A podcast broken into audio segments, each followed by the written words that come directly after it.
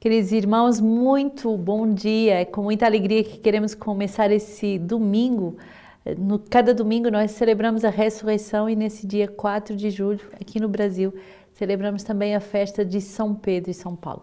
Celebrado no mundo inteiro no dia 29 de junho, por razões pastorais aqui no Brasil deixamos para celebrar dia de domingo e hoje temos essas colunas da igreja como nossos baluartes, como nossas testemunhas para evangelizarmos e nos tornarmos verdadeiramente testemunhas da evangelização até os confins da terra. Atos 12, 1 a 11, Atos 12, 1 a 11. Nessa mesma ocasião, o rei Herodes começou a tomar medidas visando a maltratar alguns dos membros da igreja. Assim, mandou matar a espada Tiago, irmão de João, e vendo que isso agradava aos judeus, mandou também prender a Pedro. Era nos dias dos pães sem fermento. Tendo, pois, feito deter, lançou-o na prisão, entregando-o à guarda de quatro piquetes, de quatro soldados cada um, tensionando apresentá-lo ao povo depois da Páscoa. Mas enquanto Pedro não estava sendo mantido na prisão, fazia-se incessantemente oração a Deus por parte da igreja em favor dele. Quando se aproximava o momento de Herodes apresentá-lo, naquela mesma noite estava Pedro dormindo entre dois soldados, preso a duas correntes, enquanto sentinelas diante da porta vigiavam a, prisão. De repente, sobreveio o anjo do Senhor e uma luz brilhou no cubículo. Tocado ao la tocando o lado de Pedro, o anjo fez erguer-se, erguer dizendo: Levanta-te depressa. E caíram-lhe as correntes das mãos. Disse-lhe ainda: Cinge-te e calça tuas sandálias. E ele o fez. Disse-lhe mais: Envolve-te em teu manto e segue-me. Pedro saiu e foi seguindo, mas não sabia se era verdade o que estava acontecendo por meio do anjo. Parecia-lhe antes uma visão. Passaram assim pelo primeiro posto de guarda, depois pelo segundo e chegaram ao portão de ferro que dá para a cidade, o qual se abriu por si mesmo diante deles. Saindo, enveredavam por uma rua, quando subitamente o anjo apartou-se dele. Então Pedro, voltando a si, disse: Agora sei realmente que o Senhor enviou seu anjo, livrando-me das mãos de Herodes e de toda a expectativa do povo judeu. Muito forte essa passagem que fala justamente dessa perseguição que Pedro segue, mas também do poder da oração. Enquanto Pedro era mantido na, na prisão, fazia-se incessantemente orações a Deus por parte da igreja em favor dele. Esse grande mártir da igreja, esse grande apóstolo da igreja que é Pedro, ele é sustentado pela oração da igreja. E aqui vemos o poder dessa oração que liberta de forma milagrosa Pedro. O anjo do Senhor vai e de forma milagrosa vai libertando de todas as cadeias. Muito impressionante o poder da oração. A oração liberta, a oração faz cair cadeias por terra, a oração tem verdadeiramente poder de intercessão. Então não devemos jamais nos desanimar de rezar uns pelos outros, não devemos jamais eh, desanimar de interceder por aqueles que se confiam a nós, porque verdadeiramente o Senhor age quando dois ou três estão reunidos para pedir algo em nome do Senhor. Salmo 33. Vou bem dizer ao Senhor todo o tempo, seu louvor estará sempre eh, nos meus lábios. Eu me glorio no Senhor, que os pobres ouçam e fiquem alegres. Engrandecei ao Senhor comigo, juntos exaltemos o seu nome. Procurei o Senhor e ele me atendeu, e dos meus temores todos me livrou. Contemplai-o e estareis radiantes, vosso rosto não ficará envergonhado.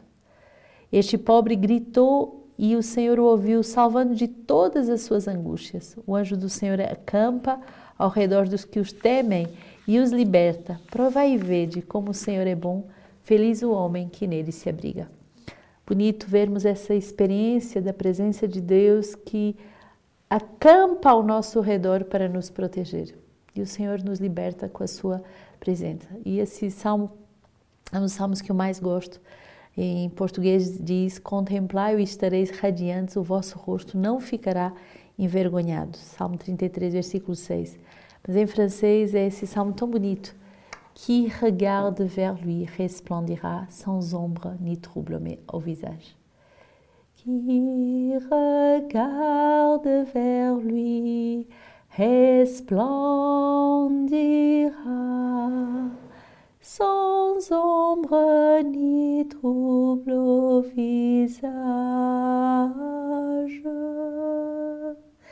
Qui regarde vers lui resplendira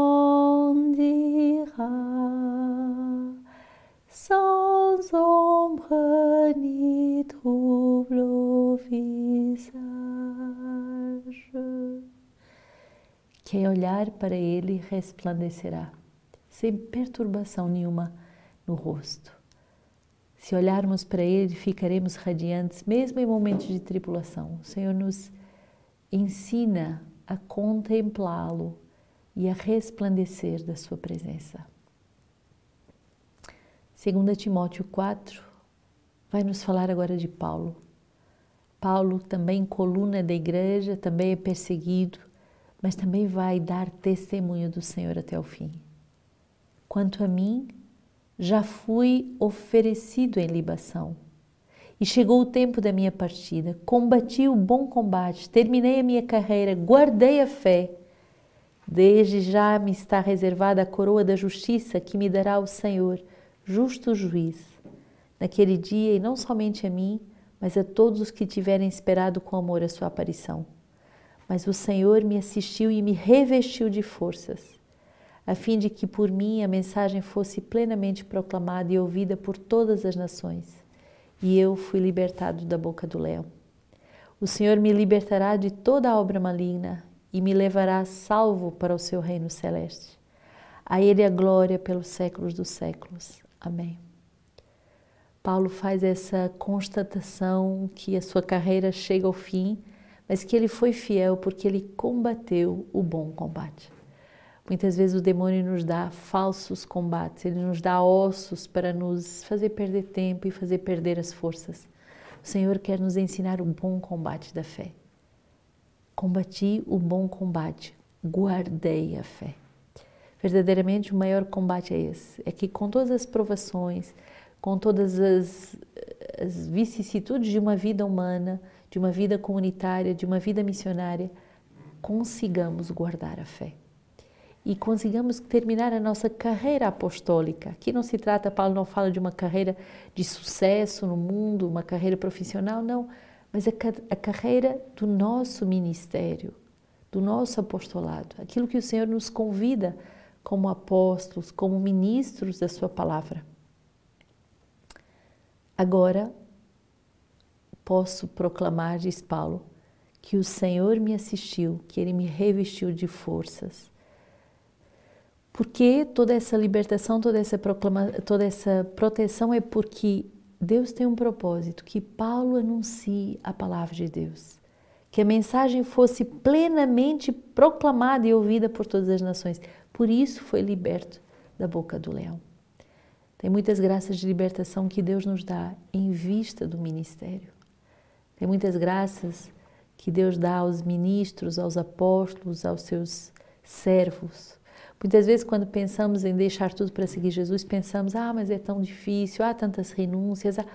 Mas também tem graças especiais, não tem só renúncias quantas proteções, quantas libertações, quantas batalhas que o próprio Deus vence por nós. O Senhor me libertará de toda obra maligna e Ele me levará salvo para o reino celeste. É a certeza de Paulo. Paulo termina os seus dias com muita tranquilidade, na certeza de que o seu Senhor é digno de confiança. E às vezes, mesmo se ao nosso redor tudo parece dar errado, aquele que guarda a fé permanece-se resplandecente. Ele permanece com esse rosto resplandecente de quem confia no Senhor. Chegando Jesus ao território da Cesareia de Filipe, perguntou aos discípulos: Quem dizem os homens ser o filho do homem?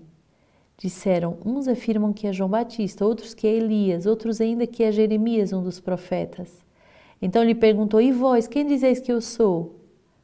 Simão Pedro respondendo disse: Tu és Cristo, o Filho de Deus, o Filho do Deus vivo.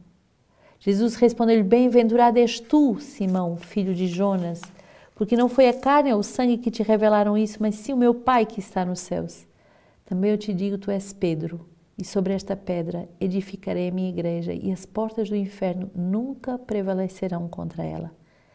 Eu te darei as chaves do reino dos céus, e o que ligares na terra será ligado nos céus, e o que desligares na terra será desligado nos céus.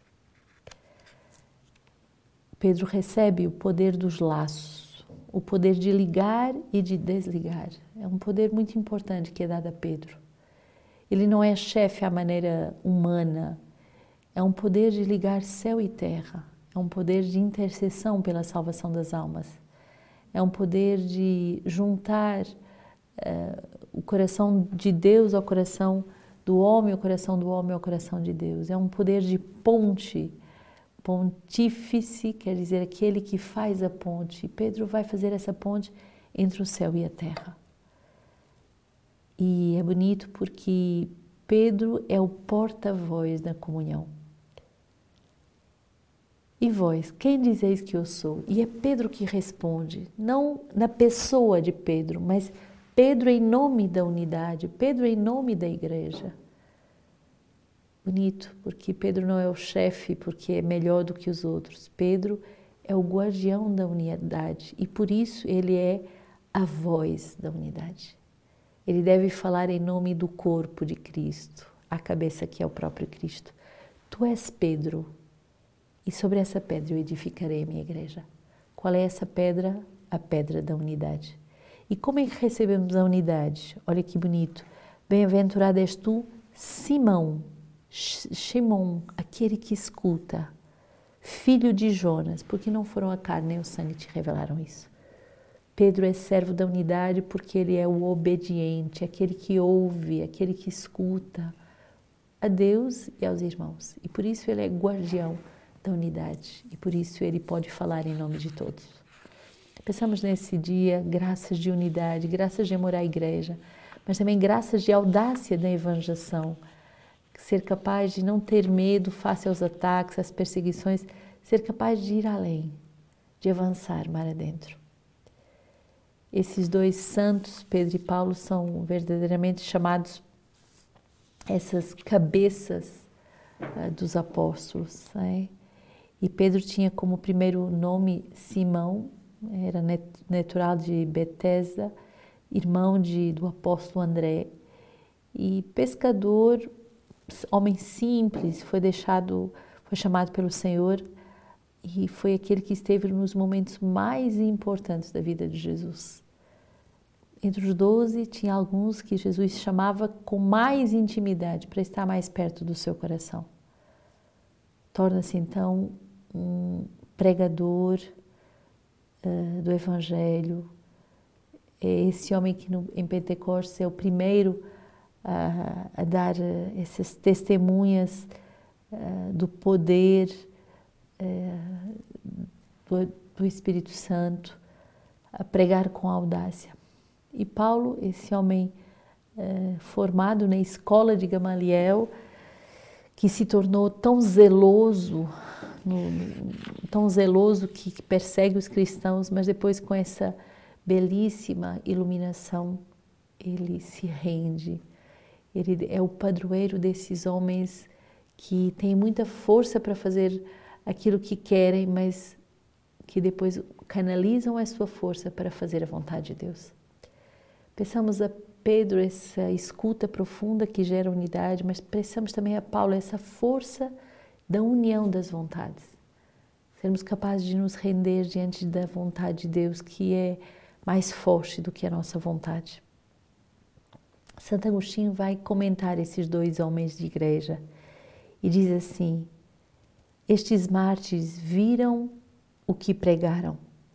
O martírio dos santos apóstolos Pedro e Paulo consagrou para nós este dia não falamos de mártires desconhecidos. A sua voz ressoa e se espalha em toda a terra e chega aos confins do mundo a sua palavra. Estes mártires viram o que pregaram, seguiram a justiça, proclamaram a verdade, morreram pela verdade. São Pedro, o primeiro dos apóstolos, que amava Cristo ardentemente, mereceu escutar. Por isso eu te digo que tu és Pedro. Antes ele lhe havia dito: Tu és o Messias, o Filho do Deus vivo. E Cristo retorquiu: Por isso eu te digo que tu és Pedro, e sobre esta pedra construirei a minha igreja. Sobre esta pedra construirei a fé que haverás de proclamar. Sobre a afirmação que fizeste, tu és o Messias, o Filho do Deus vivo, construirei a minha igreja. Porque tu és Pedro. Pedro vem de pedra. Não é pedra que vem de Pedro. Pedro vem de pedra, como cristão vem de Cristo. Como sabeis, o Senhor Jesus, antes da sua paixão, escolheu alguns discípulos, os quais deu o nome de apóstolos. E dentre estes, somente Pedro mereceu representar em toda a paz a personalidade da igreja inteira sozinho, representava a igreja inteira, mereceu ouvir estas palavras: Eu te darei as chaves do reino dos céus.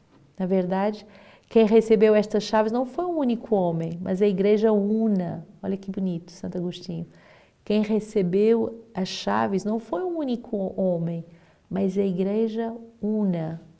Assim manifesta-se a superioridade de Pedro, que representava a universalidade e a unidade da igreja, quando lhe foi dito: Eu te darei. A ele era atribuído pessoalmente o que foi dado a todos. Com efeito, para que saibas que a igreja recebeu as chaves do reino de Deus, ouviu essa outra passagem. O Senhor disse a todos os, os apóstolos: Recebeu o Espírito Santo, e em seguida, a quem perdoares os pecados serão perdoados, e aquele, a quem não os perdoares, eles, eles serão retidos.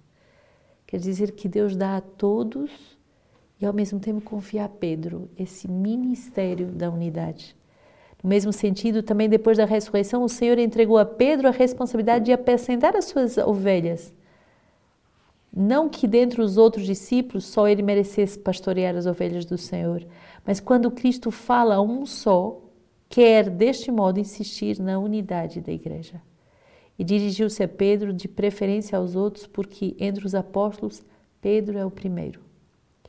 Não fiques triste, ó apóstolo. Responde uma vez, responde uma segunda, responde uma terceira. Vença por três vezes a tua profissão de amor, já que por três vezes o temor venceu a tua presunção. Muito forte. O que é que fez Pedro cair? A sua presunção. Vence por três vezes a tua profissão de amor, já que por três vezes o teu temor venceu a tua presunção. Desliga por três vezes o que por três vezes ligaste. Desliga por amor o que ligaste por temor. E assim o Senhor confiou suas ovelhas a Pedro, uma, duas e três vezes. Num só dia celebramos o martírio dos dois apóstolos. Na realidade, os dois eram como um só. Embora tenham sido martirizados em dias diferentes, deram o mesmo testemunho. Pedro foi à frente, Paulo seguiu. Celebramos o dia festivo consagrado para nós pelo sangue dos apóstolos. Amemos a fé, a vida, os trabalhos, os sofrimentos, os testemunhos e as pregações destes dois apóstolos. Muito forte essa exortação de Santo Agostinho a amarmos na vida desses dois apóstolos não só as pregações, não só os ensinamentos, mas tudo que torna autêntico essas pregações. A vida, os trabalhos, os sofrimentos, os testemunhos, tudo isso dá autenticidade à pregação dessas duas colunas da igreja. E eu quero lhe fazer um convite muito especial. Torne a sua família sólida em Deus, torne a sua família construída sobre a rocha, que é a fé da igreja, que é o amor da palavra de Deus. Entre nessa liberdade gloriosa dos filhos de Deus. Venha participar do Festival das Famílias. Com muito amor lhe esperamos.